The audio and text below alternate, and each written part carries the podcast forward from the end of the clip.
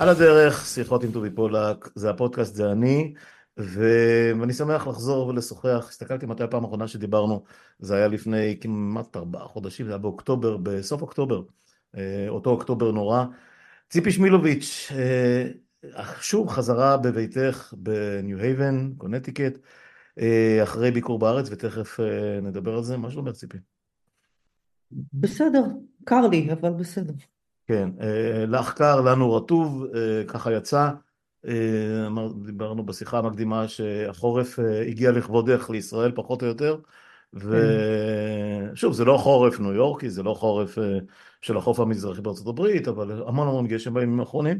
זה נחמד לי, אני מודה, אני ראיתי של תושבי פלורנטין זה קצת פחות נחמד, נראה כמו ונציה, אבל דרום תל אביב, אנחנו מכירים.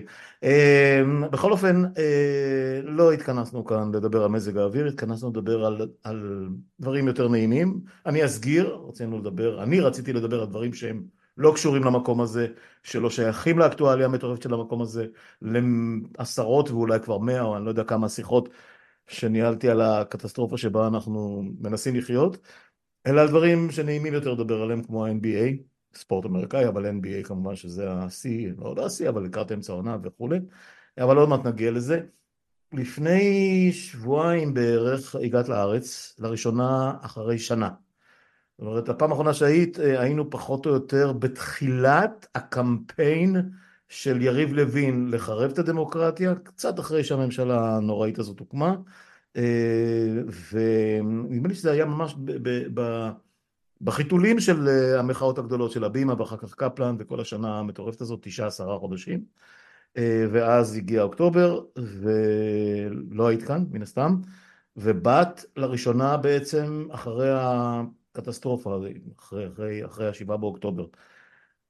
נפגשנו, ואמרתי לך עכשיו לפני כמה דקות, שבכל הסיבוב הזה שעשינו בתל אביב, באותו מוצאי שבת לפני שבוע, שבועיים, שבועיים, את נראית לי כחייזר, כמישהו שהיה בהלם מהמראות שהוא רואה, מהתחושות וכו'. קחי אותי, קחי אותי למה עבר עלייך בשבועיים האלה, או לפחות בימים הראשונים כשנחתת כאן. כן, הנחתי שזה יהיה ביקור שונה מהביקורים הקודמים, הנחתי שהוא יהיה יותר מורכב, ציפיתי לפגוש אנשים עצובים, שזה טבעי לגמרי. זה עדיין היה הרבה יותר, הרבה יותר קשה ממה שציפיתי, ואני מניחה שזה קשור לזה שאני לעולם לא אוכל להבין איך זה היה להיות בישראל בשבעה באוקטובר, ו... אבל כן, היה נורא, כל האנשים שפגשתי אותה, שפגשתי, אנשים ש... באתי לראות, בדרך כלל אני מגיעה לישראל, אני מנסה להגיע בחורף, ואני מגיעה כדי לפגוש את האנשים שאני מאוד מתגעגעת אליהם, לאכול את האוכל המצוין, לשבת בים בשמש. את הדברים האלה פחות או יותר הצלחתי לעשות, אבל כל הפגישות עם האנשים האלה שאני מאוד אוהבת ומאוד חסרים לי על בסיס יומיומי, היו נורא קשות. לא כי השיחות הלכו למקומות של זוועות ודברים כאלה, פשוט להסתכל לאנשים בעיניים ולראות אה, שילוב של עצב מאוד עמוק וקצת אובדן תקווה. וזה היה מאוד קשה, אתה יודע, אומרים שהתקווה מתה האחרונה, ואנשים פשוט, אה, זה היה הרבה יותר אה, עמוק ממה שציפיתי.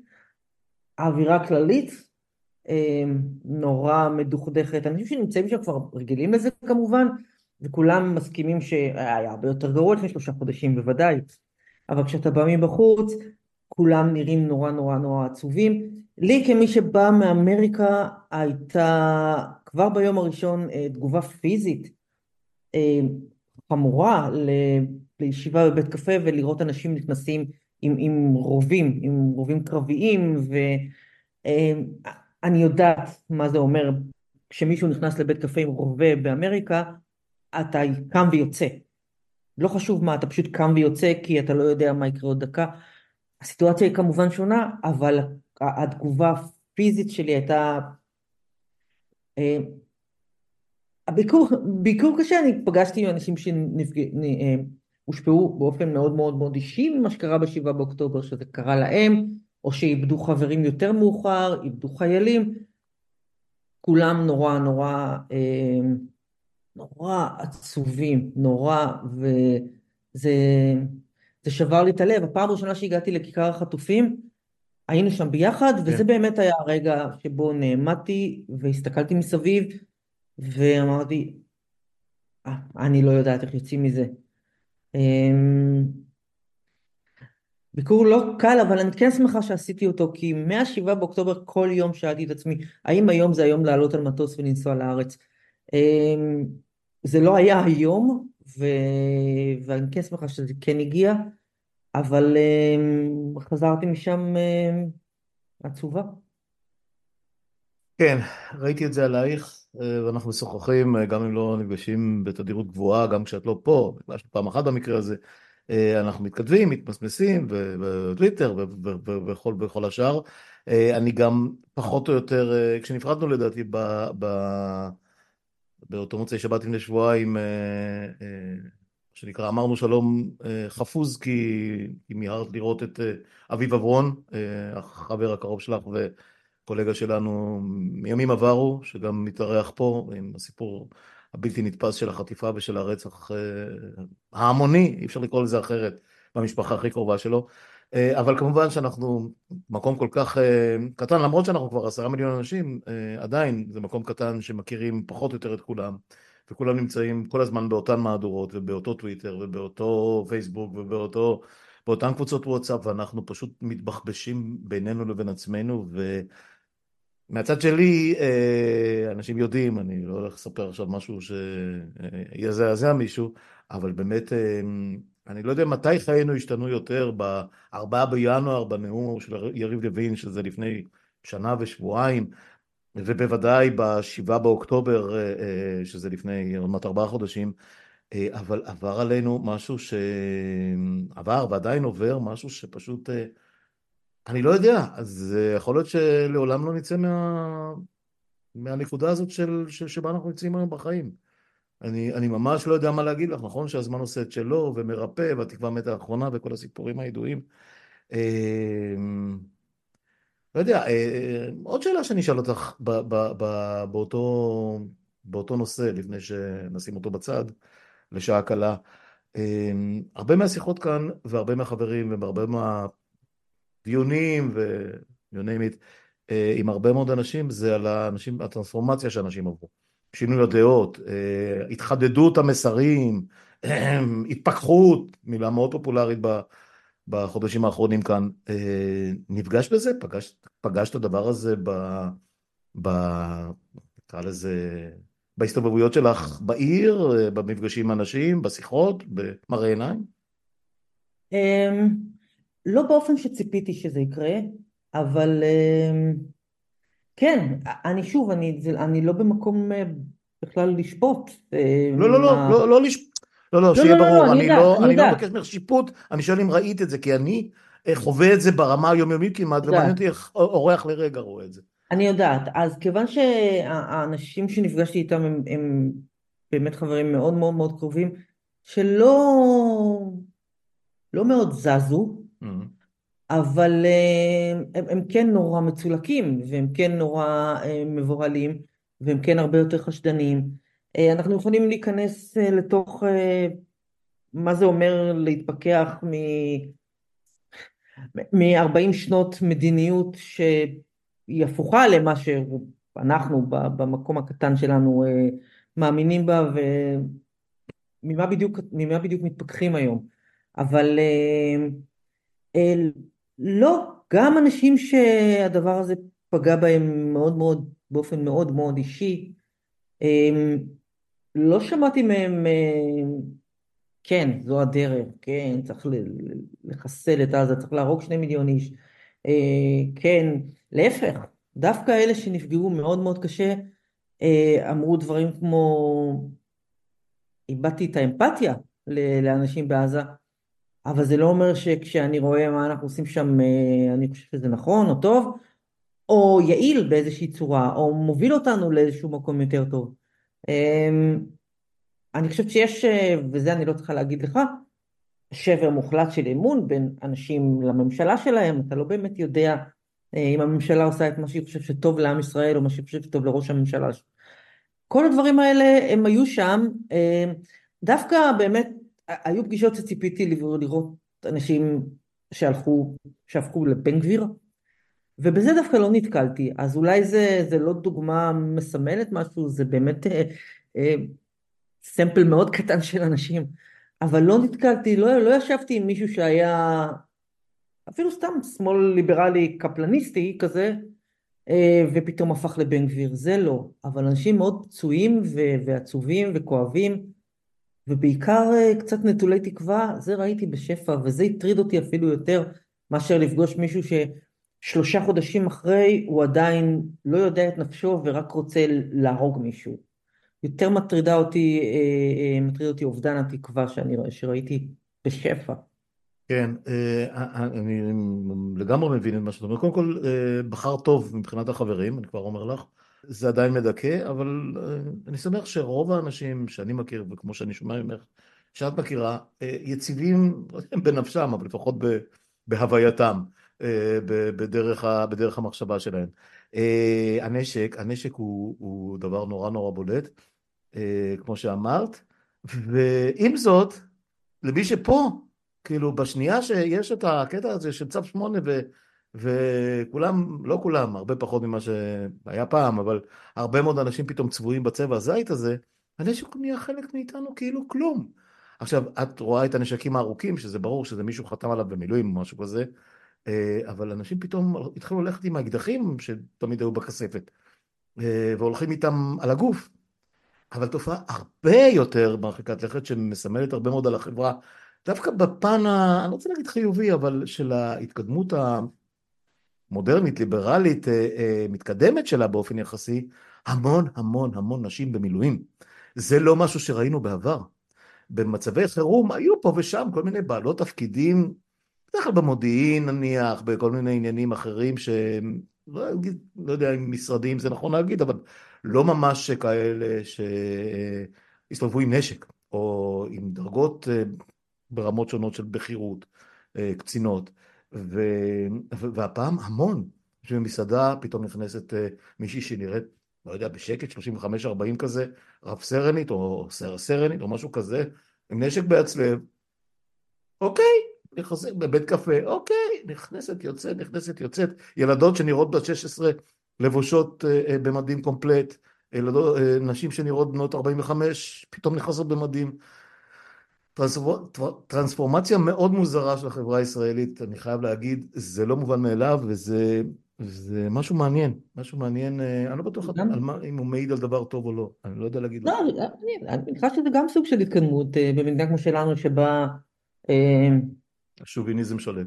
כל העם צבא, כל העם צבא או חלקו, אני מניחה שזה גם מעיד על איזושהי התקדמות. מצד שני, תצפיתניות הזהירו ולא הקשיבו להם כי הם בנות. ממשיכות להזהיר ברגע זה ממש, חלק אפילו מסרבות לגשת לקורס או לחזור למשמרות, כי מתייחסים אליהם בדיוק באותה דרך, ואולי אפילו גרוע יותר, כי הערווה של מי שזלזל בהם נחשפה, אז אנחנו עכשיו לא אולי שומעים את זה בדרום, אנחנו שומעים את זה בצפון.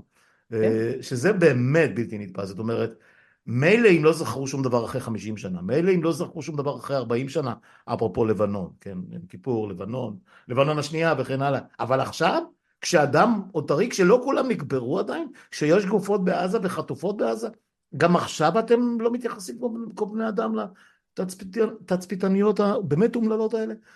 כי יש פער נורא גדול, וזה כן, זה הפער, הפער בין...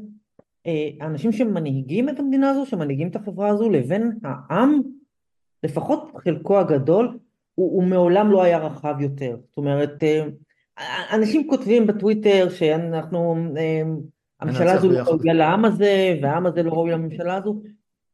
את זה אני לא מקבלת, כי הממשלה נבחרה על ידי העם, אז בדמוקרטיה אתה מקבל את מה שאתה בוחר. אבל כן, הפער בין, וזה משהו, אגב, שאני שומעת מ...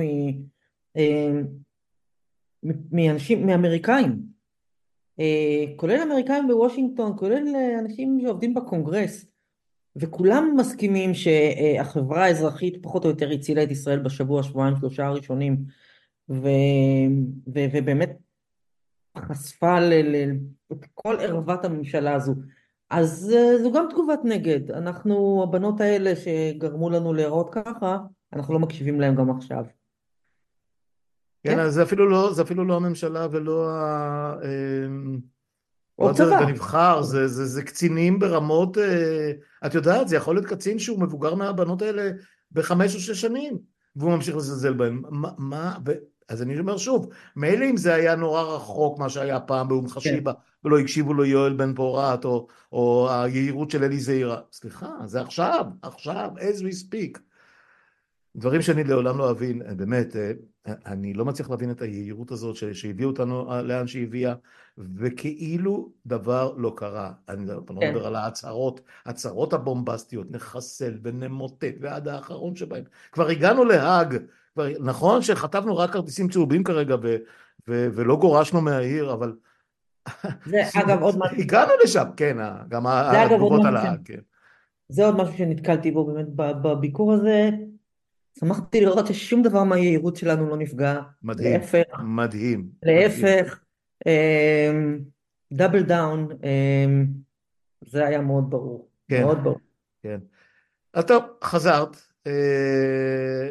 נתתי לך יממה שלמה לנשום, אני יודע שאת מודה לי על זה, ואנחנו עכשיו נשמע איזה מעבר מוזיקלי קצר, אני כבר מסגיר, הוא מתוך סט שלם של איתורים מוזיקליים שמישהו התנדב להפיק לי באופן בלעדי ומקורי, שזה עוד התקדמות בפרויקט הזה, אז ניתן, ניתן למאזינים שלנו טעימה, וגם בשביל שנוכל לעבור באופן קצת יותר אמיתי, בין הנושא הכבד שהתחלנו בו, לנושא היותר, היותר כבד והיותר חשוב, שתכף נדון בו. עוד שנייה.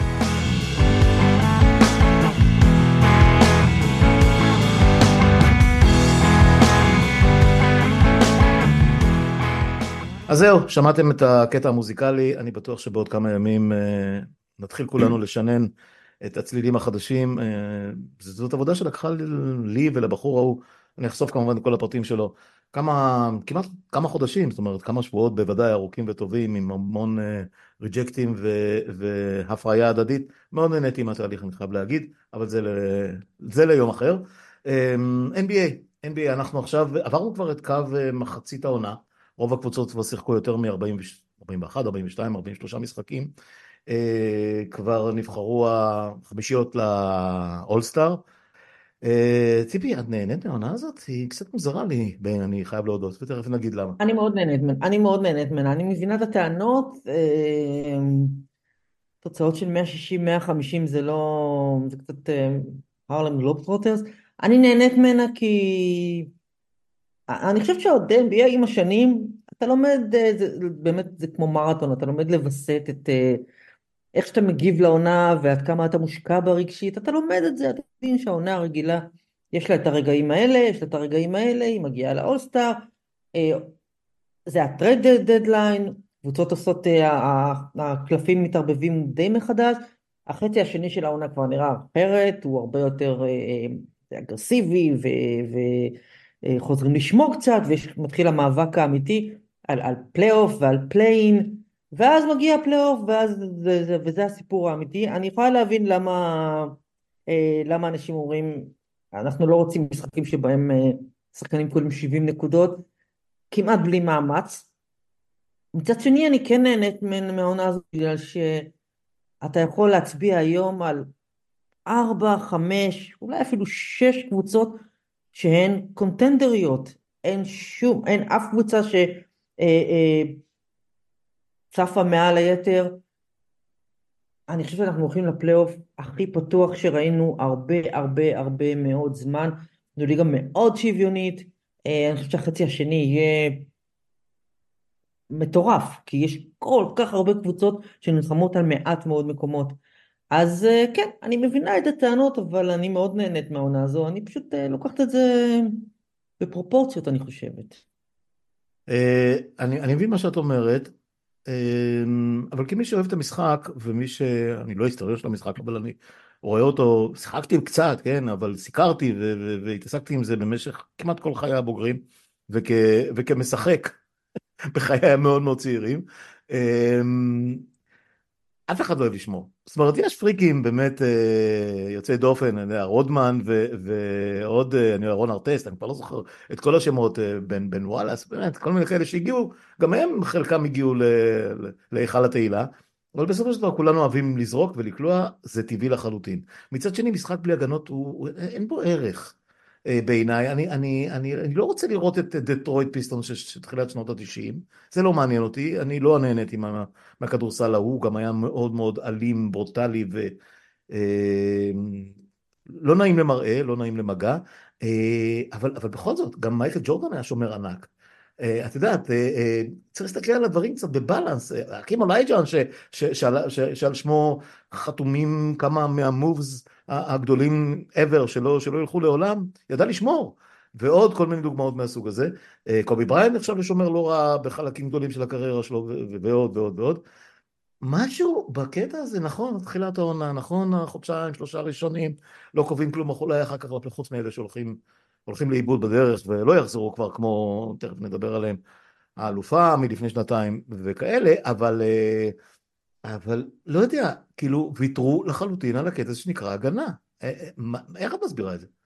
כן ולא, תשמע, תסתכל על מי שנמצא, למשל קבוצה כמו מינסוטה, שאין אף פרשן אן בי איי. אה, קבוצה מינסוטה, מה שנקרא, דיפנס רייטינג שלהם הוא הגבוה, אולי בהיסטוריה. בדיוק, אין אף, לא תמצא פרשן אחד, אחד, אפס אחוז מהפרשנים ב-אן בי איי חשבו שמנסוטה תהיה קבוצת פלייאוף בכלל, שלא לדבר על אחד שתיים במערב, והיא עושה את זה כמעט אך ורק דרך הגנה. בסוף כשאתה מגיע לפלייאוף, אתה צריך לשחק הגנה. אז הקבוצות האלה שהן לא שומרות עכשיו, הן יגיעו פה והם התעידו. אינדיאנה כזו, אינדיאנה, כן. היא, היא לא תגיע לשום מקום. הם יגיעו לפלייאוף והם יתעידו, כי היריבות התחילו לשמור. ואם הקבוצה היא, היא זו, ה... זו התפיסה של מאמן, אנחנו נקלע יותר מהיריבה, זה אף פעם לא עבד, זה לא עובד ב-אן בי איי, לא שיבי, לתחור. פול ווסטהד אה, אה, נמחק מההיסטוריה בגלל הדבר הזה. זה לא עובד, אתה לא לוקח חליפיות ככה, ו... אז, אז אפשר להתבאס במהלך העונה, ואני מבינה את זה.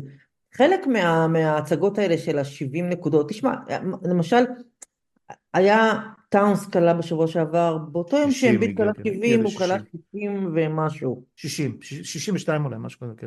לא משנה. עם משהו כמו שמונה עשר לשלוש, או משהו... עכשיו, זה הבדל אחד מהתקופה ההיא שדיברת עליה. לא תמצא שחקנים בגובה הזה בתקופה ההיא שיכולו לקלוע שמונה שלשות. או, זהו, אני ראיתי פרשנות אחת שאומרת, ה-offensive efficiency, היעילות והכישרון כפי שיש שם בליגה לא היה מעולם. בדיוק, הטלנט הוא עצום, עצום, אתה מסתכל על מישהו כמו ג'ואל אמביד, שהוא אולג'ואן, הוא כמו ילד של אולג'ואן ודייוויד רובינזון. בדיוק, זה מה שחשבתי. אנחנו מדברים על כישרון... וג'ק סיקמה עם הזריקה מרחוק. זה כישרון בלתי, כמעט בלתי לסבל, היכולת שלו לעשות נקודות מכל דבר. אז זה צעד אחד, נכון שיש קבוצות שפשוט לא שומרות, נכון שיש מאמנים שזו התפיסה שלהם, אבל הצד השני הוא טלנט שלא היה מעולם בליגה הזו. עכשיו גם מייקל ג'ורדן לקח זמן עד שהוא, הוא התחיל לשחק קטן, כן, עד שהוא שיחק, כשהוא נעלב, כי הכל אצלו זה אלבונות אישיים, הוא פשוט נעלב כשאמרו שהוא רק בהתקפה הזו, אגב, כמו ווילט, כמו ווילט שני עשורים לפניו, שהחליט לקחת, כן, לקחת את שחקן ההגנה, כי אמרו שהוא יודע רק להתקיף. בדיוק, he took it personally, והוא התחיל לשמור. מה זה לשמור באטרף? הוא ממש היה בולדוג, אבל אני שוב חושבת, אנשים, כאילו, כל הנוסטלגיה הזו שאנשים לפעמים נמצאים, יש, תראה, חלק ממה שקורה עכשיו, וזה באמת שונה מהדור הזה שדיברנו עליו, זה פשוט הבדלי שיפוט. הבדלי שיפוט היום, וזה משהו שהם הצטרכו, אני חושבת, בהערכתי הרבה לאדם סילבר, אני חושבת שהוא בקיץ יעשה איזשהו סוויץ' כאן. אי אפשר שכל נגיעה זה פאול. אי אפשר לשחק באופן כזה. אי אפשר שמישהו כמו אמביד, שהוא באמת, כמו שאמרנו, כישרון פנטסטי, אבל הוא גם חתיכת שחקן במובן של הקאמרי והבימה. זאת אומרת, כל דבר... לא יכול להיות שאתה נופל מכל נגיעה, ולא יכול להיות שבכל פעם שאתה נופל אתה מקבל שתי זריקות עונשין. אני חושב שיש בעיה רצינית בגיידליינס של השיפוט, והם יצטרכו לעשות משהו עם זה. קבוצות שלא רוצות לשמור, אין יהיו בבעיה, אף קבוצה שלא שומרת לא תגיע רחוק בפלייאוף, וזה נכון לגבי כולם, כולם, בגלל זה אני לא רואה את, גם עכשיו, אתה מסתכל על פיניקס וזה נראה שהם מתחברים, השלישייה הזו, לא, הם לא יגיעו רחוק, כי הם לא, כי הם לא שומרים. לא, וגם הם שברירים מדי, אין שום סיכוי ששלושתם יעמדו על המגרש עד הסוף בריאים, פשוט זה סטטיסטית לא יקרה. כשאנחנו נגיע לפלייאוף, כבר לא יהיו משחקים של מאה ארבעים, מאה שלושים או מאה חמישים, מאה ארבעים, זה פשוט לא יהיה, וקבוצות שיתנו ליריבות שלהם לקלוע מאה חמישים, לא יגיעו לשום מקום, זה פשוט לא יעבוד בפלייאוף. אז מה שקורה עכשיו, אני חושב שזה שילוב של הילוך עונה רגילה, שזהו הילוך שני וחצי שלישי, עם, עם שיפוט, עם הגיידלן של השיפוט, ועם כישרון שהוא באמת באמת חסר תקדים. לא היה לנו, לא אמביד, לא לוקה, לא טאונס, כל קלעי ה-שבעים נקודות האלה עכשיו פשוט לא היו בעבר, לא היה דבר כזה. אני, אני מבין מה שאת אומרת, מצד שני, פחות ופחות משחקים ראויים לצפייה במובן של לשבת ולראות כדורסל מהטיפ-אוף ועד, ועד השריקה האחרונה. אני חושבת שאנחנו גם בעבר הייתי... סליחה? אני לא יודעת, בליגה הרגילה זה היה נכון גם בעבר, אני חושב. אני חושב שהיו כמה משחקים שהיו משחקי מפתח. אני כבר לא מדבר על הפסטיבל הזה של קריסמס עם ארבעה, מה שנקרא back to back to back to back וכל מיני כאלה. אפילו בביקורים הנדירים של קבוצות מקצה המערב לקצה המזרח וכאלה, אז היה עניין, כשהלייקרס הגיעו לבוסטון היה עניין, כשפילדלפיה נסו לי, לא יודע מה, עם פורטלנד כששיחקו טוב, או כמובן עם הלייקרס או עם, או עם פתאום זה הקליפרס, תכף נדבר על זה, או עם פיניקס של דיאנטוני וכאלה, היה עניין. עכשיו זה מין, more of the same, כמעט כל ערב נראה כמעט אותו דבר. קשה לי לחשוב על משחקים, באמת אולי היה בוסטון, פילדלפיה, משחק אה, קצת יוצא דופן, אה, פילדלפיה, אה, מילווקי, אה, אה, שקבוצות, שקבוצות דומות, אה, שיש להם מה, בעיקר בתוך אותו קונפרנס, אותו, אותו אזור, אה, מה שנקרא to send a message, אה, לקראת הפלייאוף שיבוא, אז אתה רואה קצת, אה, קצת כסח, אבל קבוצות שאין להם שום עניין אחת בשנייה לאורך שמונים ושניים משחקים, ויודעות שגם לא ייפגשו בפלייאוף, אלא אם כן שתיהן תגיע לגמר, תגענה לגמר, זה מין, זה מין, בוא נרוץ, נרוץ קדימה, נרוץ אחורה, נזרוק, נזרוק, נזרוק, נזרוק. ככה זאת התחושה שלי. אני חושב שזה לא שונה, זה לא שונה מעבר, אני חושב שההבדל הוא שאנחנו קצת, יש לנו נוסטלגיה, אנחנו קצת מתגעגעים למי שהיה, למה שהיה כשאנחנו היינו... לקליי תומפסון למשל, כן, כל מיני כאלה. בדיוק, ועוד חלק מזה זה ש... געגועים רחוקים, שנתיים. בדיוק, יש קבוצות, יש קבוצות שממש היינו מאוהבים בהן, והן מתעידות ומתפוררות. שפיעה על התחושה הכללית, אני מניחה. יכול להיות, יכול להיות. אני מבין מה שאת אומרת לגבי עונה רגילה ולגבי פלייאוף, אני לא בטוח שאני מסכים, אבל אני כן רוצה לגעת רגע בשיפוט, יש את העניין של ה-regulations, אגב, יש כמה דברים שהשתנו לטובה, כמו למשל הקטע של פאולים בכוונה, כמעט כבר לא רואים יותר את הברייק-אווי האלה, כי פשוט הבינו שזה לא משתלם, והם לא תופסים את, ה- את השחקן שרץ לפניהם בחולצה, ועוצרים אותו באופן מטופש, זה נהפך לחצי חצי אירופה כזה, מה שנקרא פאול במתכוון, זה יפה, גם לא רואים האקינג, כמעט אין חורים שחורים כמו שק ו... פעם זה אפילו גובר היה כזה, גם מעליו לא עושים את זה כמעט, וכשעושים את זה הוא מעניש אותם. כי החבר'ה האלה למדו לקלוע גם, כן? בדיוק, זאת אומרת, כבר אין את הקטע של שלושים אחוז מהעונשין של שחקנים מובילים, שחקנים חשובים, שזה תופעה מעניינת, יכול להיות שגם הטכניקה של איך אתה זורק בלי להתבזות משתפרת, טוב, בן סימון נתון שחק עכשיו, אז אנחנו לא יודעים איך זה יהיה כשהוא יחזור, אבל בכל זאת, השיפוט רציתי להגיד משהו אחר, אני חושב שהשיפוט מעבר לחוקים ולכל ההנחיות שמקבלים, ואני בטוח שמקבלים כל הזמן, רואים את זה, את החשבונאות הזאת ממשיכים לראות כאילו, כאילו לא עברו חמישים שנה, משהו מאוד לא, מאוד מאוד לא קונסיסטנטי ולא מדויק בשיפוט, המון המון המון, פאולס לא במובן של שריקת פאולים, אלא פאולס במובן של טעויות איומות, טעויות איומות וחוסר שליטה במשחק. אבל זה אפילו לא הרחקות ולא מכות, כי זה כמעט ולא קורה, אבל זה נראה שהרמה של השיפור פשוט ירדה באופן דרמטי. היא ירדה, אני לא יודעת לגבי באופן דרמטי, אני חושב שזה דברים שהשתנו, קודם כל, וזה, וזה שוב, אנחנו משווים לתקופות אחרות שבהן לא היה ריוויו, לא היו ריפלייז מכל, מכל פינה, לא הייתה מידיה חברתית שלקחה כל טעות וניפחה אותה למקומות איזה. אני לא חושבת שהם עושים יותר טעויות ממה שהם עשו בעבר, אני חושבת שפשוט אנחנו ערים לטעויות האלה הרבה יותר, בגלל המכניזם של צ'אלנג'ינג, ובגלל שאנחנו רואים קליפים שוב ושוב, ובגלל שאנחנו, אתה יודע, אתה יושב בבית ואתה רואה את הקליפ ב... בנוחות של הקורסה שלך, והרבה, וכאן מאוד, אנחנו גיבורים גדולים. מי אני? אני, אתה יודע, הקורסה שלי זה הקורסה שלי, אבל אני גם... אנחנו גיבורים מקלדת... רואה גם את E S P N ורואה הרבה מאוד פרשנים, והרבה מאוד שחקני עבר, והרבה מאוד מאמני עבר, ועיתונאים שאומרים את אותם דברים, זאת אומרת, אני לא ממצא את כלום. אני חושבת שהבעיה היא באמת בגיידליינס, אני חושבת שברגע שאתה לא שורק על כלום, אז אתה פותח שברגע שאתה כן שורק, אז זה סיפור שלם, ואתה יודע, אני רואה כל מיני השוואות בין כמות זריקות העונשין שמקבל אמביד, וכמות זריקות העונשין שמקבל יוקיץ', אין מה להשוות בכלל, יוקיץ' יכולים להרוג אותו ואף אחד לא שורק, אמביד עוזר, איי, ושורקים, אז יש כל כך הרבה דוגמאות כאלה, השיפוט הוא נורא, מעל הכל הוא פשוט... אבל למה? סליחה, בואי, בואי נחשוב שנייה, למה זה קורה? לא, אני, אני חשוב לה, להבין את זה, זה שני ה-M V P'ים ה...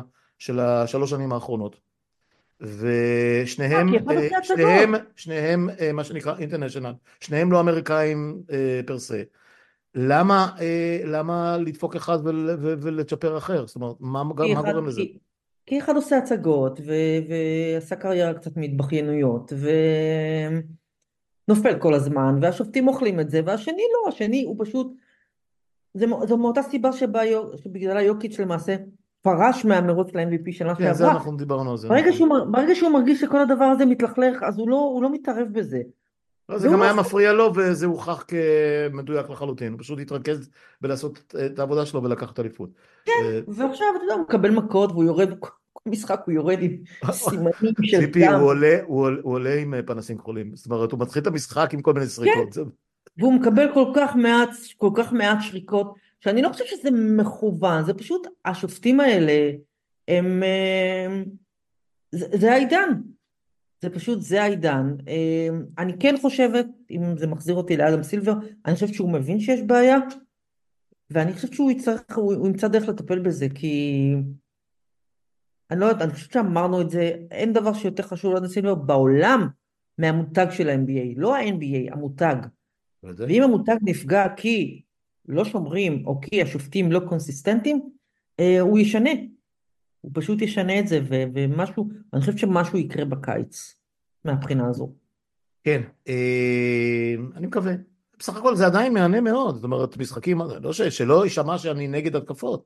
זה לא, נורא זה כיף לא... לראות, ראיתי הבוקר, לא ב- כן, ב- ב- ב- בליג פאס, את, ה- את ההצגה של יוקיץ', עכשיו, נכון, לא מסוגלים לשמור עליו, בטח לא קבוצה כמו אטלנטה שהיא מאוד רכה בסופו של דבר, והשומרים עליו כמעט כולם באופן נמוכים ממנו בראש, וצרים ממנו בהיקף גוף שלם, הוא פשוט ענק, הוא ענק, זה אי אפשר לתאר בכלל גארד בגודל הזה, ולא, אבל הדרך שבה הוא מסוגל לקלוע בכל רגע שהוא רוצה, בכל צורה שהוא רוצה, מכל מרחק שהוא רוצה, היא unprecedented באמת, זה...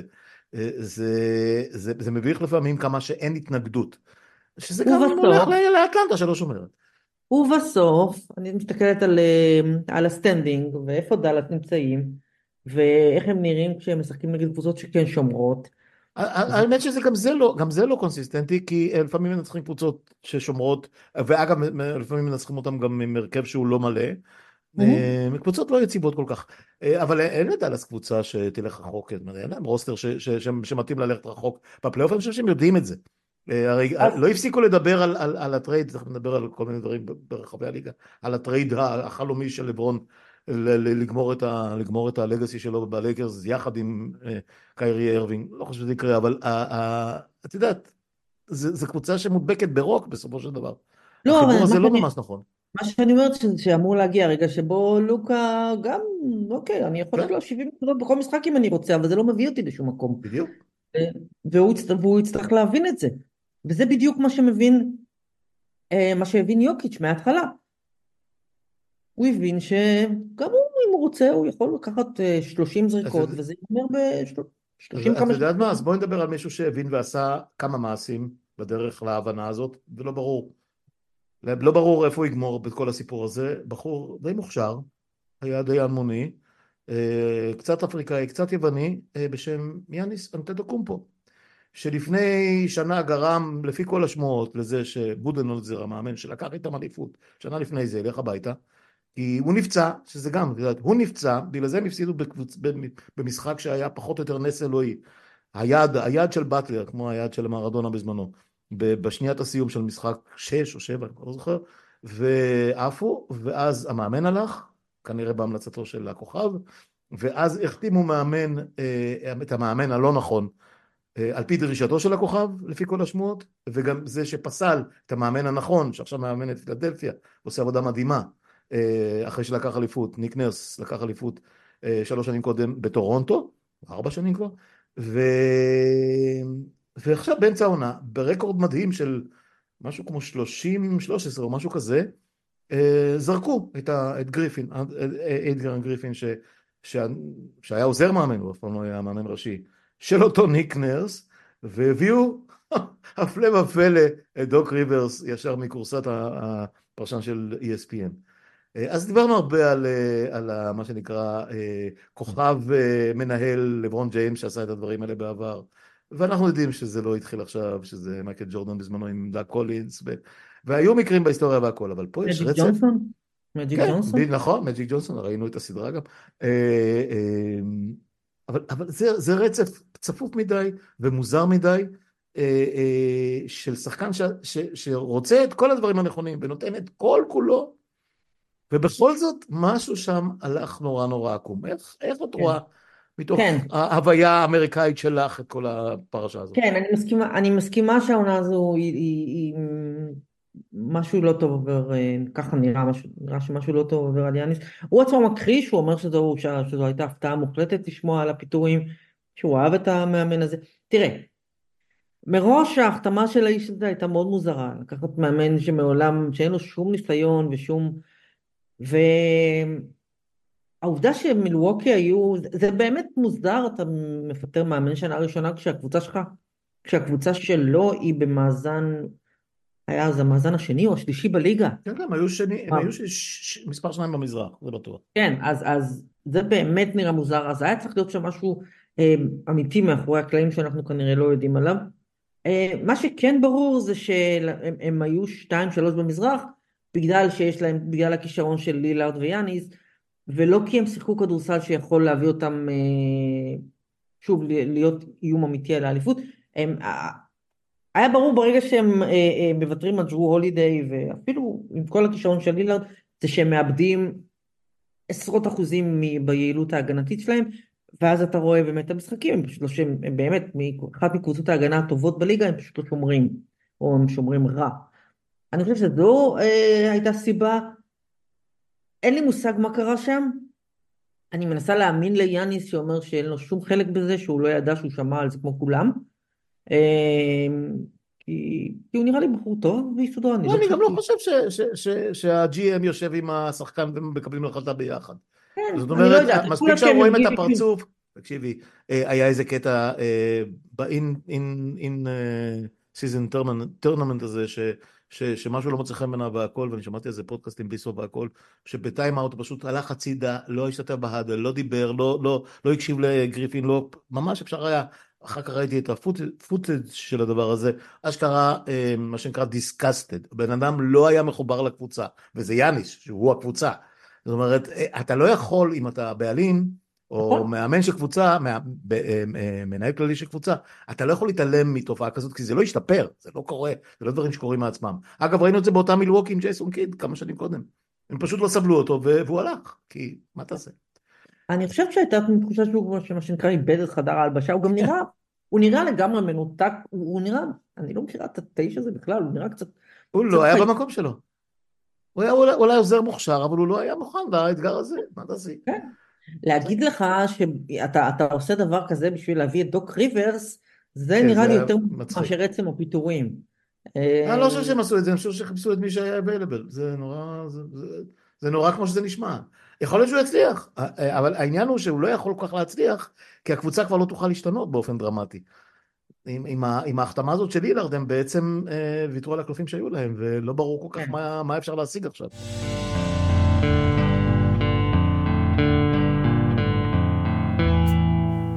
אוקיי, דיברנו באופן כללי והכל, בואי נדבר טיפה על קבוצות, ואני רוצה להתחיל דווקא מלמטה, ממפחי הנפש. דיברנו המון בשנתיים האחרונות על גולדן סטייט, גם על ה-revelation אחרי ה...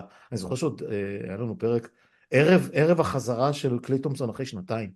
ממש הייתה התרגשות אמיתית, אנושית, זה היה נורא נורא overwhelming, וזה באמת היה, באותה שנה הסתיימה, איך שהסתיימה, אבל שנה אחרי זה לקחו אליפות, פלאית, באמת, בלתי נתפסת, אבל כבר אפשר היה להבין, לדעתי, ודיברנו על זה לא מעט, לאורך כל השלוש שנים האחרונות האלה, שהאכילס של קווין דורנט ב-אלפיים שמונה עשרה, ובאותה סדרה, הירידה של קליי תומפסון, בהתחלה עם הברך ואחר כך בקיץ עם האכילס, שזהו. זאת אומרת, זה לא משנה כמה סטף קרי יהיה מדהים, ולא משנה כמה סטף קר, שגם עליו אפשר להגיד כמה דברים.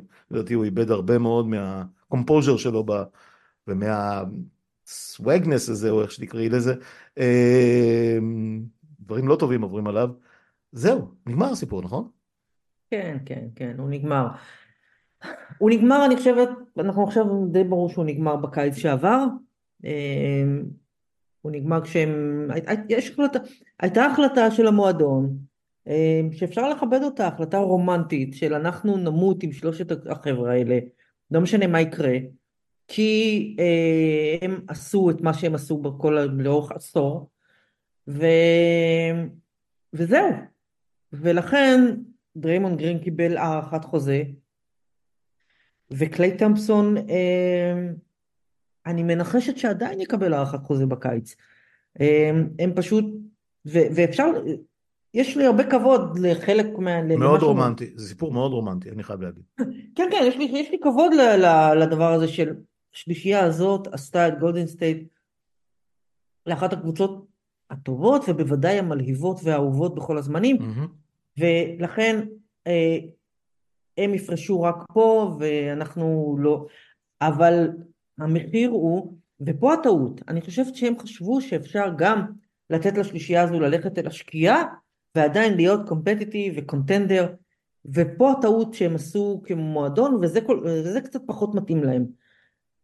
אתה פתאום רואה את כל הטעויות של השנים האחרונות, הנפילה עם וייזמן בדראפט, קבוצה שבחרה את דריימונד גרין, ובחרה את קליי תומפסון, אני כבר לא מדברת את סטף קרי, ועשתה, בנתה את עצמה, מבחירות דראפט מבריקות, נפלה ככה, אחר כך בצורה שבה הם, אה לא, אחר כך באו החוזים המגוחכים, שניתנו לג'ורדן פול ואנדרו ויגינס, אחרי אליפות, זאת אומרת בסדר, היה צריך לשדרג אותם, אבל הם קיבלו חוזים שפשוט, לא, לא היה צריך לתת להם אותם, ואז הגיעה התקרית של דריימונד גרין ג'ורדן פול, ואז הגיעה הצורה שבה הם לא טיפלו בתקרית הזו בכלל, פשוט תיאטרו אותם מתחת לשטיח, כי חשוב לשמור על דריימונד, ואז מגיעה השנה הזאת, והיה שוב, כל סיפור דריימונד, והם זרקו את ג'ורדן פול כדי לנקות את הזה, והם לא הביאו מחליפים מספיק טובים, ואתה רואה סדרה של זה, ואז אנחנו מגיעים גם לסטף קרי, שלקח לבד אליפות ב-אלפיים עשרים ושתיים, באמת לבד, סחב על גבו לבד, לקח את... לבד, אבל עם עונת סי שלא תחזור לעולם של אנדרו ויגינס. נכון, נכון. לא, לא, הייתה לו עזרה, אבל בסופו של דבר הוא לקח לבד. לא, אני אומר, זה היה כל כך בלתי צפוי, הדרך שהם עשו, כי אף אחד לא חשב שוויגינס הוא כזה. אולם אמרו, אין שום סיכוי איתו. נכון, ואז הוא קיבל את החוזה הגדול הזה, ומאותו רגע הוא חזר להיות ויגינס של מינסוטה. ו... והשנה, אתה רואה, בפעם הראשונה, סטף קרי חציצה טיפה יותר איתי, כי מגיע הרגע שבו אי אפשר יותר, כמו שהוא, בצורה שבו הוא משחק כדורסל, בה... האנרגיה שהוא מוציא בכל משחק, בכל התקפה, כדי להשתחרר, כדי לקבל את הכדור, כדי לעשות את כל השתיקים שלו, כדי לזרוק מתמונה מטר, זה תופס אותך, לא חושב כמה קשה אתה עובד, ובאיזה כושר שיא אתה נמצא. וגם בשביל מה, כי הרי הם, הם, הם נמצאים מחוץ לפלייאוף, מחוץ לפליין, והכי הכי הכי אופטימי שהם יכולים לצפות, זה איכשהו להשתחל לפליין, אפילו לא במקומות גבוהים. כן, והם מוצאים כל כך הרבה אנרגיה כדי לנצח משחקים שפעם החמישייה הראשונה שלהם הייתה יושבת על הספסל כבר ברבע האחרון. והיום זה כל משחק, זה אנרגיה, ואתה צריך סל של קרי בשנייה האחרונה, והם פשוט, תשמע, זה אף פעם לא נעים לראות אימפריות שוקעות. בגלל זה גם, הוא חטף אמנם, הוא חטף, זכרו חטף, על מענתו חטפה. שריקות בוז נוראיות בשיקגו, שעכשיו עשו את הרינג אוף הונר, ג'רי קראוס, ג'רי קראוס, שאיש הסנו והכל, אבל לפחות דבר אחד הוא חסך לחבורה הזאת, את הפיידינג אווי, כי הם פרשו בסי, נגמר הסיפור. כן, הוא פירק אותה כשהיא עוד הייתה, אולי יכולה לקחת עוד אליפות, פשוט פירק את זה, אבל פה, זה דרך אחרת, זה לא... כן, זה לא נעים, אתה יודע, אימפריות שוקות, ובדרך כלל זה לא נעים לראות. אני אגיד לך למה זה מזכיר לי יותר מכל אחר, אבל כמובן שזה היסטורית קשה מאוד להשוואה. ברד מקייל פריש, בחלק הראשון של שנות ה-תשעים, כשהגב של ברד נגמר, ומקייל שיחק על רגל שבורה במשך שנתיים, ופריש כבר היה יותר מנופס מ... מבהיר מחשבה, הם לא, הם, הם לא פרקו את זה, עד שזה נגמר, ואז הם בחרו את לני בייס, שמת, ואינטרס איז היסטורי, אבל, אבל כן, זאת אומרת, קבוצות שיש להם סוג של מין לגאסי כזה, שאנחנו משאירים את הקור, וככה זה נגמר. הקור גם, כי הקור גם מחובר אחד לשני, זאת אומרת, גרין, תומפסון, סטף, זה... זה... ברדרוד, זה, זה, סוג של, זה סוג של משפחה, אנשים אומרים, למה סטף לא עולה ל... למשרדים למעלה ודופק על השולחן. למה לא הולך לבית, למה הוא לא חוזר הביתה לשרלוט? גם על זה שמעתי. זה לא יקרה. לא, לא. סטף קרי לא יעזוב את גולדן סטייט, אבל כן אתה תוהה, האם הוא צריך לדפוק על השולחן, ולהגיד, אלו, אני רוצה עוד הליכוד. אז הוא עשה את זה, הוא עשה את זה, באחד ה... בפרס קונפרנס של אחד המשחקים האחרונים, שהם חטפו תפוסה נוראית לקבוצה ממש מהתחתית שבתחתית, אני לא זוכר מי זה היה, אז הוא אמר, changes will have to be made, וכל מיני כאלה דברים שבחיים לא שמעת פיקסטב קרי. נכון, אבל אני לא יודעת אם זה ברמה של, אני לא יכול להגיע לשום דבר עם... סליחה. את זה הוא כבר יודע, זאת אומרת, כולם כבר יודעים, אין פה... לא, ברמה של להגיד את זה, להגיד ל... אנחנו לא יודעים, אנחנו לא יודעים מה הם מדברים ביניהם, אנחנו לא יודעים גם, תזכרי עוד משהו אחד, מיירס לא שם.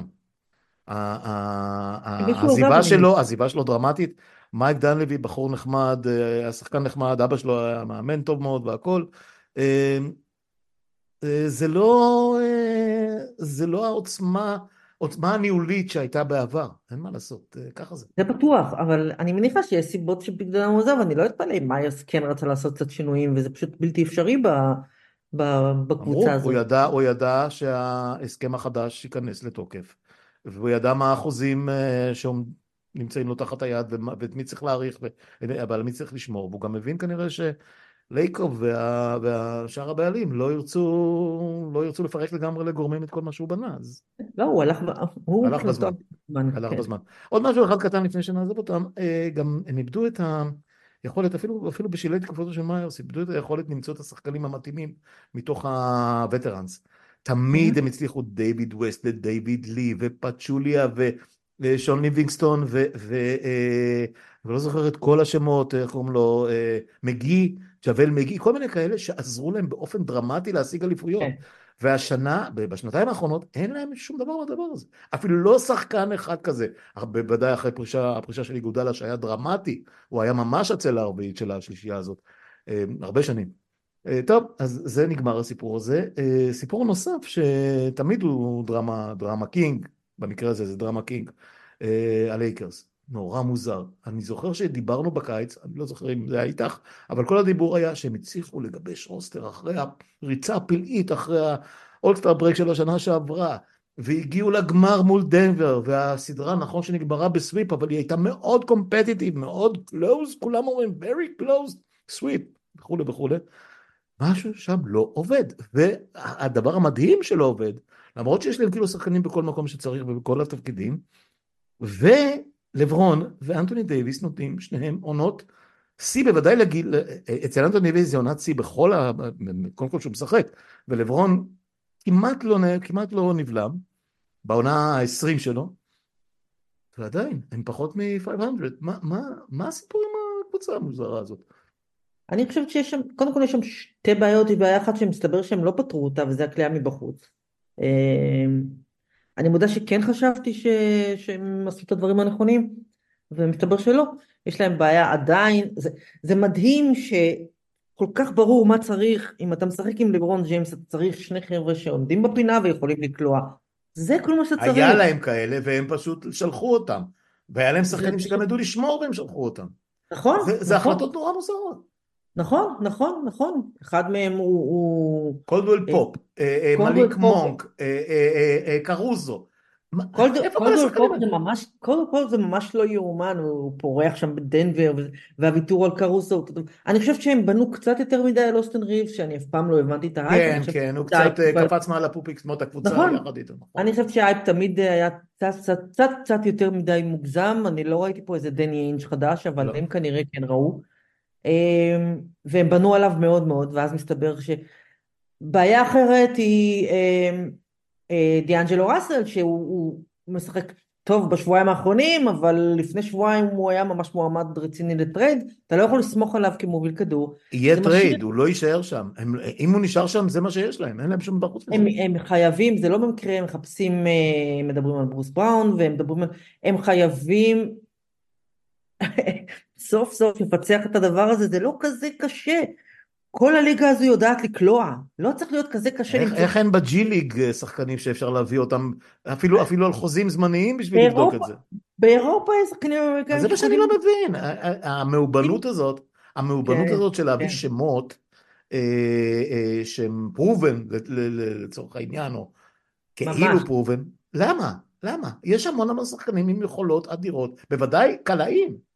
אבל הם אפילו לא הביאו שחקנים שהם פרובן הלייקרס, כאילו אם היו מביאים מישהו שהם, אתה יודע, ואז הוא לא, הוא לא, אבל, אבל גם זה לא, כלומר, זה הכל, זה הכל נורא מוזר, והצבא הם מבזבזים את העונה ה-עשרים ואחת של לברון ג'יימס, שבה הוא, הוא נותן מספרים של, אולי לא טופ טיר, אבל סקנד טיר אם וי פי, זאת אומרת, מספרים מטורפים בעונה ה-עשרים ואחת שלו, והוא פוטפוטפו בריא, ומשחק רוב הזמן, זה פשע לבזבז עונה כזאת, אין יותר, גם אי אפשר להאשים, עכשיו, עכשיו, בסיטואציה הנוכחית, אי אפשר להאשים אותו, למשל מה שזרקו עליו את הסיפור עם ווסטברוק, שבמידה רבה הוא היה אחראי עליו, אבל אוקיי, עברו את השלב הזה, כולם הבינו את הלקח, עכשיו כאילו יש להם פחות אגו על המגרש, כולם ברור משני האלפות המרכזיים, וגם החוזים ככה, וכו' וכו', ועדיין, זה לא עובד, זה לא עובד. זה לא עובד, אני חושב שדרווין האם הוא מאמן מאוד בינוני, כן, אבל מצד שני, את יודעת, ווגל, ש, שגם לא, אף פעם לא עשו ממנו, אמרו, מה, מן הגנה טובה הכל,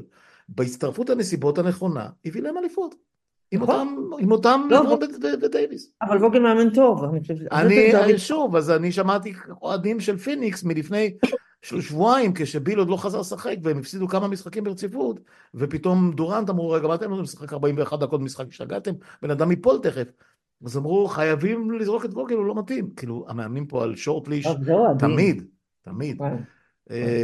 שזה, לא עד של הלקר, זה לא עד של אף אחד, אבל זה פשוט חבל. אני חושב שהלקרס בסופו של דבר, יהיו בוודאי בפלייאין, וייכנסו לפלייאוף. כל עוד לברון ג'יימס בריא, אני לא, או שאתה יודע, אני אף פעם לא מאמרת נגדו. כן.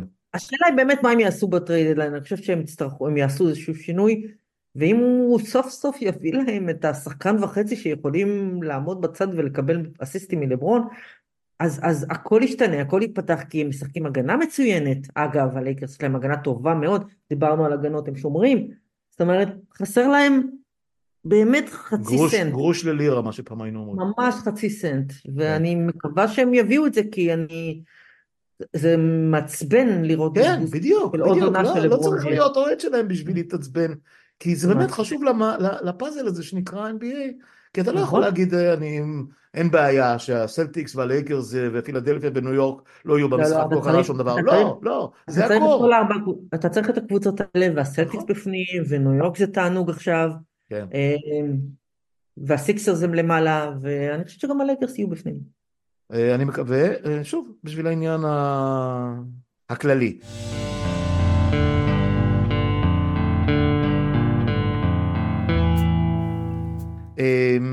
תופעה מדהימה, אפרופו גרוש ללירה, אז פה יצא מה שנקרא שני דולר לסנט, או לדולר אחד, או לדולר וחצי, אני לא יודע איך להסתכל על זה, אותו טרייד ואותו חיבור שאף אחד לא האמין בו, ג'יימס הרדן, הרבליישן של ג'יימס הרדן, נכון לרגע זה, הפך את הקליפרס לקבוצה שתענוג להסתכל עליה, תענוג לעקוב אחריה, משחקים כדורסל אולי הכי, חוץ מבוסטון, אבל הכי, לא יודע, גם מושלם, גם תחרותי, גם מדויק, גם מפרגן, שחקנים כמו ווסטבורק, לא יודע, מקום שישי או שביעי ברוסטר, פחות או יותר עולה מהספסל ל-עשרים דקות, ונלחם לא בשביל הסטטיסטיקות שלו, שזה דבר שאני לא זוכר מווסטבורק כל הקריירה, פול ג'ורג' שמבסוט, קוואי לנארד שחזר להיות קוואי של אלפיים שבע עשרה, what the fuck, איך, איך פתאום, איך פתאום זה קרה הדבר הזה?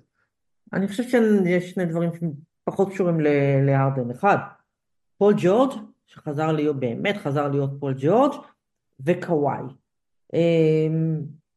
כן, אני רק מזכיר לה שהם היו שם בארבע שנים האחרונות, וזה לא הלך לשום מקום. הם לא היו בריאים, זה נכון. הם לא שיחקו בכלל, ממש הם לא שיחקו, קוואי לא שיחק שנתיים לדעתי, פול ג'ורג' במצטבר, אני חושב שזה ההבדל. היו בו המון המון פצועים, זה נכון. כל מה שאתה אומר על הקליפרס תמיד מגיע עם הכוכבית הזאת, הרי כל שנה הם מועמדים, וכל שנה זה מתפרק בפציעה הראשונה של קוואי. אז גם עכשיו כל מה שאנחנו אומרים הוא עם כוכבית, כל עוד, אני חושב שהרדן, הוא בסדר, יכול להיות שסוף סוף הוא הושפל מספיק, כדי להבין שאם הוא רוצה להציל את הלגאסי שלו, הוא צריך לזכות באליפות, ובשביל זה הוא מוכן ללכת חצי צעד אחורה. לפעמים זה עניין של סיטואציה. הרדן וווסטברוק באו מלוס אנג'לס, אני חושב שהם שמחים להיות בבית. לפעמים אתה פשוט צריך זה, ופול ג'ו, אתה פשוט צריך, לפעמים באמת זה הכל סיטואציה, ויכול להיות שזה מה שמתחבר. פתאום יש להם גם שלושה סנטרים שיכולים להתחרות על מקום וחצי, שאין לאף קבוצה בליגה, לאף קבוצה בליגה יש שלושה סנטרים כאלה. נכון, יש להם בקוואי ופול ג'ורג' יש להם two ways guards הכי טובים בליגה, אני לא יודעת מי עוד שומר ומתקיף כמוהם, לא חושב שיש עוד מישהו. לא, סקוטי פיפן, אבל הוא כבר פרש די מזמן. אז יש להם את זה, טיילו מאמן טוב, זה ארגון שהוא תמיד היה אחלה ארגון. יש להם המון כסף, בלמר לא עושה חשבון. לא, לא עושה חשבון, כי הוא רועד אמיתי. הם פשוט תלויים בברכיים של השחקנים שלהם. אבל אם הם נשארים בריאים, סופר סופר קונטנדר, וזה בדיוק מה שאמרתי בהתחלה, אתה מסתכל על המערב, דנבר, קליפרס, אוקלאומה סיטי, מינסוטה. שוב מקום הגיעו הטנדר, שכל משחק אני אומרת עכשיו זה ייגמר, אבל לא, יש להם, הם הדבר האמיתי. הם קבוצה כמעט מושלמת. פיניש, אתה אף פעם לא יכול לזלזל בקבוצה עם בוקר ודורנט, אתה אף פעם לא יכול לדעת איך זה יתפוצץ. לא, זה יהיה רצח, זה יהיה רצח, זה יהיה טרח במערב. זה פשוט רצח, דאלאס, הלייקרס, אנחנו מתאמים שוב במינסוטה, לא הזכרנו אותם. לא, לא, לא, לא, מינסוטה, מה זה, הם לדעתי במשך חודש היו מספר אחד בליגה, מבחינת אחוזים. כן, הם מספר אחד בליגה, וזה רק המערב, אז אני חושב שאנחנו הולכים לפלייאוף שלא היה כמותו, ממש. כן, הפער נורא גדול בין המערב למזרח, חזר להיות כזה, בעיניי לפחות, כי אם אני מסתכל במזרח, ודיברנו על אלה שקולות הרבה ולא שוות יותר מדי, כמו נניח אינדיאנה, למרות שהטרייד עם סייקם מעניין, זה משחק יפה בלילה וכו', אבל הטרייד למשל של אננובי לניו יורק, ווינר, תענוג של טרייד, תענוג של שתי הקבוצות, אבל אחרי שאנחנו, אתה יודעת, אחרי שאמרנו את זה, קליבלנד לא, לא, לא תיקח אליפות השנה, וניו יורק לא תיקח אליפות השנה, ואטלנטה בכלל ספק אם תיכנס לפלייאוף, וטורונטו מחוץ לסיפור, ושיקגו מחוץ לסיפור. אומרת, אם אני מסתכל, אני מסתכל על המזרח, יש שלוש קבוצות מובהקות שברור לגמרי שיהיו למעלה, אולי ארבע, חמש ושש, יהיו בסדר, אבל זהו. במערב זה כמעט עשר קבוצות שכל אחת יכולה להגיע לכל מקום. נכון, נכון, נכון. בהבדל עצום.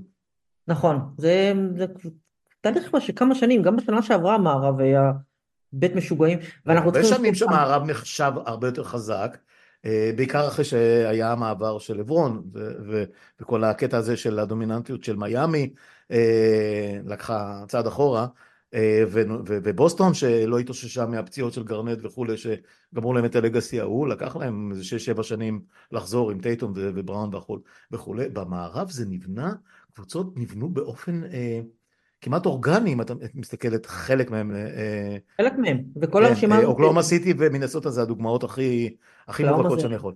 אוקלאומה זה הכי מובהק, אוקלאומה זה ממש בנייה סטייל גולדן. רסטי, לא סתם הוא נחשב היום לג'נרל מנג'ר הכי מוכשר בליגה. כן, כן, זה ממש בנייה סטייל גולדן סטייט, וכל הרשימה הזו של המערב שהתקרנו עכשיו, לא נמצאת בכלל ממפיס, שהיא פרקה לגמרי בגלל פציעות. לא, לא, ממפיס, בסדר, היא מה שנקרא, ירדה למדרון אחורי לשנה הזאת, אין מה לעשות. כן, אבל אני מדברת, זו קבוצה עם עתיד, להרבה שנים. אז המערב הוא באמת, הוא באמת חזק, אבל הקבוצה הכי טובה בליגה נמצאת במזרח. בוסטון. בוסטון סלטיקס היא בוודאי הקבוצה הכי טובה, למרות שבסוף בסוף, תראי במי הם תלויים יותר מאשר כל הכוכבים הגדולים. בפורזינגיס. בפורזינגיס. עכשיו, כמה כבר ישמע לו, כמה כבר הפילו אותו, כמה אמרו שהוא גבוה בלי, בלי זה. הנה, עכשיו הוא נפצע בברך, נכון? שהם ניצחו בלעדיו, אבל, אבל, אם הוא בריא, אני לא רואה מי יכול לנצח אותו. יש להם, אם הוא בריא, אם הוא בריא, הם, הם, קודם כל, כן, הם אמרו על זה שהוא יהיה בריא. גם הם משחקים איתו מאוד בזהירות, צריך להגיד. מה שהופך אותם, אני חושבת, או לפחות לחמישייה, אנחנו נדבר על... זהו, לא, שישייה אולי, אבל אין להם ספסל, צריך להגיד. נכון, ואני חושבת שהם יעשו שינויים בפרי דדליין, והם יוסיפו משהו לספסל, אבל מה שהופך אותם, את החמישייה הראשונה שלהם, להכי טובה בליגה, זה שלאף קבוצה בליגה, נגיד פורזינגיס, הוא בעצם האופציה הרביעית שלהם, נכון? ולאף קבוצה בליגה, אופציה שלוש ארבע. לא, לא, היא לא אופציה רביעית שלהם, לא, אני לא קונה את זה, אני הסתכלתי על משחקים שלהם, הוא כמעט כל התקפה הכדור עובר דרכו בפוסט, או בלא פוסט או בהיי פוסט, ובכל פעם שהוא מסתובב, יש לו זריקה. זאת אומרת, אם, אני חושב שיש גם יש לו אור ירוק, למרות שאת יודעת, המאמן שלהם לא ברור כל כך. הוא זורק מחצי מרחק, תעזבי עכשיו שלושות, שהוא קולע מצוין. אני מדבר איתך מהקו הפאול, או מה-ארבעים וחמש מעלות, הבן אדם זורק זריקות, איך אמר את זה אחד הפרשנים, זה כאילו שהוא, אה, אה, כמו ווילט בזמנו, שהוא משליך אותם מלמעלה למטה. אני לא מדבר על, על, ליד הסל, ליד הטבעת, ממרחק של שלושה ארבעה מטר. זו תופעה ש, שכשהכל מתחבר שם, הוא נורא, הוא, הוא נורא נורא מוכשר, זה היה ברור תמיד שהוא נורא נורא נורא מוכשר, ואני חושבת שהוא, הוא, הוא, זה כמו שאמרנו, זה נראה שסיטואציה, הוא נפל לקבוצה. מצא את המקום שלו, כן. נורא נעים לו שם, החבר הכי טוב שלו זה ג'יילן בראון, שזה שילוב שאתה לא היית רואה בה, והוא עדיין האופציה שלוש, ולפעמים ארבע, זה תלוי ביום של הולידיי, זה תלוי ביום של ווייט, ולאף קבוצה בליגה, אני לא חושבת שיש שחקן שהוא אופציה שלוש ארבע ברמה הזו. החמישייה הראשונה שלהם כל כך טובה. המצחיק הוא שבניגוד לתדמית שלו, הוא, הוא תורם המון בהגנה. הבן אדם הורים פרוטקטר, לא ברמה אולי של, של רוברט וויליאמס, שהם נפטרו ממנו והוא כבר לא ישחק כדורסל כמו זה נראה כרגע, כמעט אף פעם, כי הוא לא מצליח להישאר בריא, אבל, אבל הוא, הוא מפחיד אנשים מתחת הסל. אנשים לוקחים צד אחורה כשהוא נמצא שם. הוא נורא גבוה. פשוט גבוה ברמות מטורפות, זה, זה מפחיד הדבר הזה. אני חושב שיש להם עוד יתרון גדול מאוד ש... כולם מדברים על זה שהם אוהבים אחד לשני, שהם מחוברים והכל, אני חושב שאם שמים בצד לרגע את טייטום, שיש לו אספירציות M V P וכו', והוא עוד לא שם, אבל הוא יכול להיות שהוא עוד יגיע, אני חושב שיש להם המון, הרבה הרבה פחות אגו מאשר בקבוצות כוכבים מהסוג הזה. זאת אומרת, אני לא חושב שדרק ווייט וג'ו הולידיי נעלבים מזה שיש להם פחות זריקות. אני חושב שהם חיים עם זה לא רע בכלל. וזה נותן לפורזינגיס לפרוח. ווייט והולידיי, אה, אוקיי, דיברנו על קוואי ופול ג'ורג', אז ווייט והולידיי הם היחידים בקבוצה אחרת, שהם two-way uh, guards, yeah, ממש, yeah. ממש קו אחורי עצום בהגנה ובהתקפה, ובאמת, ובאמת יש להם אגו, אגו מאוד קטן, אבל אני חושב שגם חלק מזה זה טייטום וגם בראון, הם מבינים שאם הם לא יקחו לפת השנה, אז באמת יתחילו לפרק את הדבר הזה, כבר התחילו בחילוף של, בטרייד של, של סמארט, ואם לא יגיעו למשהו השנה, החלונות האלה, דיברנו על זה, הם נסגרים yeah. מאוד, הם קטנים, הם צרים, והם נסגרים מאוד מהר. ויש הרבה מאוד uh, כאלה שנושפים מאחורה, במערב כן. בעיקר. Uh, זה לא משנה נגד מי uh, בוסטון, בהנחה שבוסטון היא הבחירה הכי סבירה, ש... מ- מי שיצא מהמזרח, uh, זה הולך להיות, uh, מה שנקרא, באמת uh, מלחמה מטורפת בגמר, כי כל קבוצה שתעלה מהמערב תהיה, תהיה פנטסטית, זה, זה ברור לחלוטין, פשוט אין פה שאלה בכלל.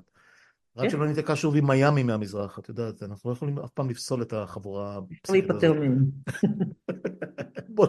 בוץ על הנעל. אפשר להיפטר מהם, והם עשו עכשיו טרייד נהדר עם טרי רוג'ר. בכלל מעניין יהיה לראות, היו כמה טריידים בסדר עד עכשיו,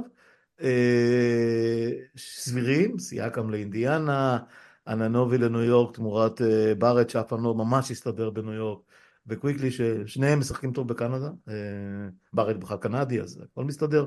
אגב, אולי את וויגינס גם ישלחו לשם, כל הקנדים שלחו במקום אחד וזהו. לא הזכרנו את קליבלנד, ששוב, קבוצה בסדר, קבוצה שתהיה בפלייאוף, או למעלה בפליין, אבל היא לא תלך לשום מקום. לא תלך לשום מקום, למרות שיש לה המון כישרון שם. אז רק נגיד שמי שעבר למיימי משרלוט זה טרי רוז'יר, ש... שזה זה באמת מסוג הטריידים שאתה אומר למה שקבוצה תעשה את זה חוץ מאשר אם היא בונה מאפס, כי קודם כל ברור לגמרי שלאורי לא, קייל לאורי לא ישחק בשרלוט, הוא ילך ל... ימשיך להתגלגל בליגה לאיזשהו מקום שהוא יוכל לעזור, אבל זה הגאונות הזאת של פייט ריילי. לתת משהו שממילא כבר לא רצית, שסתם אתה משלם עליו כסף, והוא לא תורם לך יותר מדי, והוא לא כל כך בריא, והוא כבר די מבוגר, ולקבל שחקן פחות או יותר בסיוע, מבחינת הגיל והיכולות. זה גם בדיוק מה שהם עושים, כן? כן, זה מה שהם עושים, אפרופו באטלר, מדהים לראות את הדברים האלה. טוב, תשמעי, עברנו פחות או יותר על הדברים שמעניינים אותנו באמת, זה עוד ממש מוקדם בשביל להתחיל לחשוב מי הלאה וכולי, אבל אנחנו פחות, נראה לי שאנחנו... רואים בעיניים את, מה שנקרא, רואים על מה, מה חשוב להסתכל בשלב הזה של העונה, אולי נדבר שוב, אחרי שיהיו כל, ה, כל הטריידים והכל יתייצב מחדש, אחרי האולסטאר המיותר, לא נעים לי להגיד, אני כבר אני הפסקתי, עוד פשר לנחש מי ננצח את השלשות, ההטבעות בכלל היא בעניין מבחינתי, אבל השלשות זה עוד נחמד, כי לראות אנשים שזורקים, שלושים פעמים ברצף, וגם גם קולים, זה תמיד, זה תמיד חביב. אז זהו, אז הנה, דיברנו, עברנו שעה די ארוכה, על משהו שהוא לא החרא שלנו, סליחה. טוב שיש לי אותך מדי פעם בשביל הדבר הזה לפחות, מעבר לכל השאר. אסקיפיזם הראוי היחיד, N B A, חביבי. תשמעי, צריך להגיד, אנחנו מה, מוצאי שבת עכשיו, ובעוד עשרים וארבע שעות מתחיל עשרים ושש עשרים ושבע שעות, כמעט השיא של עונת הפוטבול. שני משחקי הגמר האזורי. האמת היא שהדבר היחידי שמעניין פה עכשיו זה שני המשחקים האלה, אני חושבת ש... ברור, בארצות הברית. צ'יפס נגד הרייבנס הולך לשבור את כל סי איי רייטינג של משחק פוטבול אי פעם שהוא לא סופרבול, פשוט הולך לשבור, זה, זה מה שכל אמריקה, הפופולריות של הפוטבול ברגע שמגיעים לפלייאוף, זה פשוט בלתי יאומן, וזה רק מתחזק כל שנה. ו... שיש מה, יש פה משהו בקטע, אין לנו תחרות מזה. זה חוזר, זה חוזר לחלק הראשון של השיחה שלנו על N B A, הם הצליחו ליצור מצב, נכון שהמשחק הוא אחר, והאלימות, והחורף, וה, והפציעות, והאופרציה המטורפת, הנדירות של המשחקים בפוטבול, הפכה אותם לכל כך valuable, שאתה אתה לא יכול למצמץ, ויש שם כמובן מיליון סיפורים, מיליון סיפורים, מבליצ'ק שפרש אחרי, כמה, יותר מ-עשרים שנה, מ-עשרים וחמש שנה, מניו אינגלנד, ואף אחד לא רוצה אותו. בליצ'ק שייך... שייך לדור שכבר לא יכול... דינוזאורים. לשחקנים של היום. כן, כן. אם אני יכול לחשוב על זה, אני זוכר את כל השנים שדיברו, למה ג'ב ון גנדי לא חוזר למאמן? כי זה, זה, זה, העידן ההוא נגמר, או פטריילי, או שזה לא יהיה... כן, הם לא, הם לא יכולים, הם לא יכולים לאמן את השחקנים שלהם, זה דור חדש, אתה לא יכול, אין יותר עשרים, וזה לא עובד יותר. ציפי, היה לי כיף, בעיקר, בעיקר, לא לדבר על הדברים האחרים, ותודה על זה, ונמשיך לעקוב, ונמשיך לדבר, ואני מקווה מאוד שגם יהיו לנו סיבות לדבר רק, או כמעט רק, על הדברים היותר נעימים, למרות שהם... שנינו יודעים שזה wishful thinking, שאין לו שום אחיזה במציאות, כי אתם נכנסים שם באמריקה לתקופה פסיכוטית, עם מערכת בחירות, אפילו עוד יותר פסיכוטית ממה שאנחנו מכירים כאן, אז לא מקנה, לא מקנה. תודה, שיהיה סוף שבוע נעים. תודה, תודה רבה.